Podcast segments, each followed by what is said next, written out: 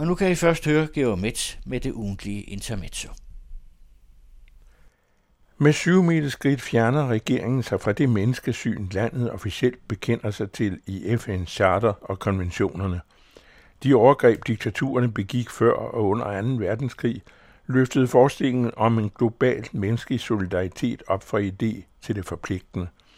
Nationerne svor indbyrdes fred og fundamentale regler for konflikter mellem stat og borgere, baseret på moralfilosofien og fælles kulturelle principper, etableredes hint juridisk politiske ståsted, hvorfra henstillinger og foranstaltninger kunne rettes mod lande, der ikke levede op til fordringerne om praktisk medmenneskelighed. I ånd og bogstav blev reglerne den statsnorm, som alle herefter på baggrund af de frygtindgydende erfaringer forventes at respektere. De, der ikke gjorde, eksempelvis Østlandene bag Sovjetunionens jerntæppe, blev vurderet efter overgrebene. En og eklatant afvigende regimer bedyrede samtidig respekt for menneskerettighederne og erkendte dermed det uacceptable i det modsatte.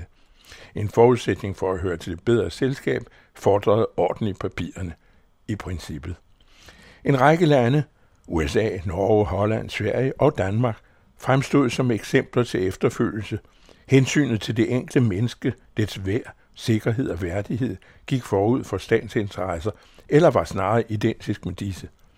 Når andre hensyn mentes at stå på spil, syntes menneskerettighedskravet imidlertid mindre højrystet.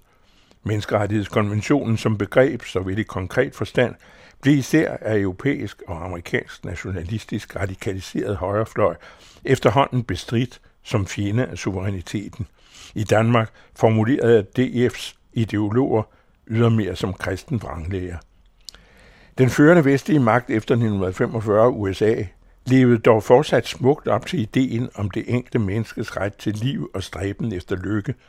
Unionsforfatningen fra 1787-88, hvis sakrosante karakter de færreste amerikanere bestrider, understreger som verdens første frie forfatning borgernes ære og velfærd, hvor staten ikke er mål i sig selv – Målet er snarere borgernes mulighed for at realisere det gode liv.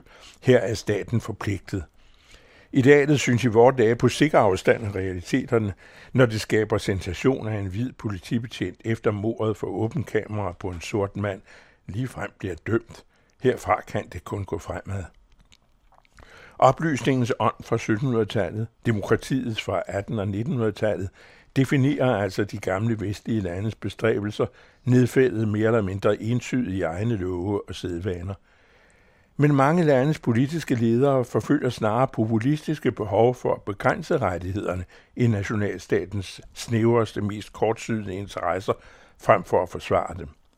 Supplerende love eller særlove, ofte i frygt for verden udenfor, stiller sig i vejen for den ideale og praktiske fordring på medmenneskelighed – det betyder, at en nation, der for få årtier siden i en beundrende omverdens og egne øjne kunne opfattes som humanismens stjernestund, nu udskiller et fireårigt barn som prøvesag for, hvor langt staten kan gå for at undslå sig humanitære og andre indlysende forpligtelser.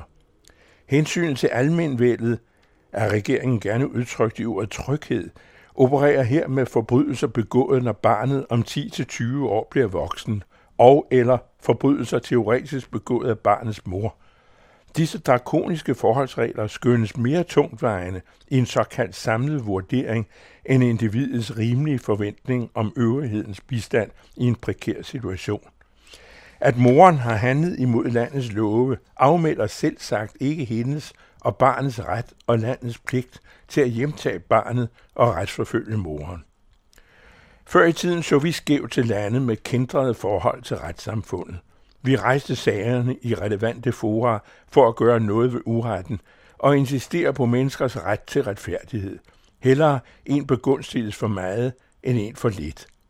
I Danmark satte tæringen i principperne ind længe før Mette Frederiksen, blandt andet takket være VK og DF's indflydelse. Inger Støjbergs forhold til retssindet, hendes daværende chef Løkke Rasmussens passivitet – dertil utallige politiske modtræk mod konventionernes grundtanker.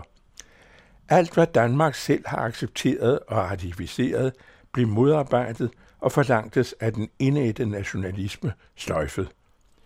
Ministeriet Mette Frederiksen fortsætter i turbo langs samme spor.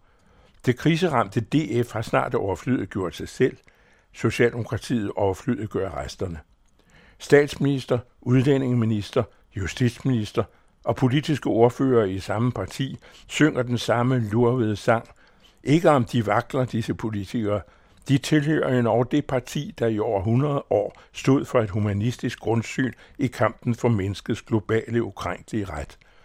Den fireårige pige er ikke kun et symbol på den aflyste kamp mod uretten. Hun er sindbilledet på Socialdemokratiets indre moralske opløsning og folketingsflertallets inkarnerede modbydelighed. Intermezzo hele ugen her på den anden radio, og så også til at læse hver fredag i Information.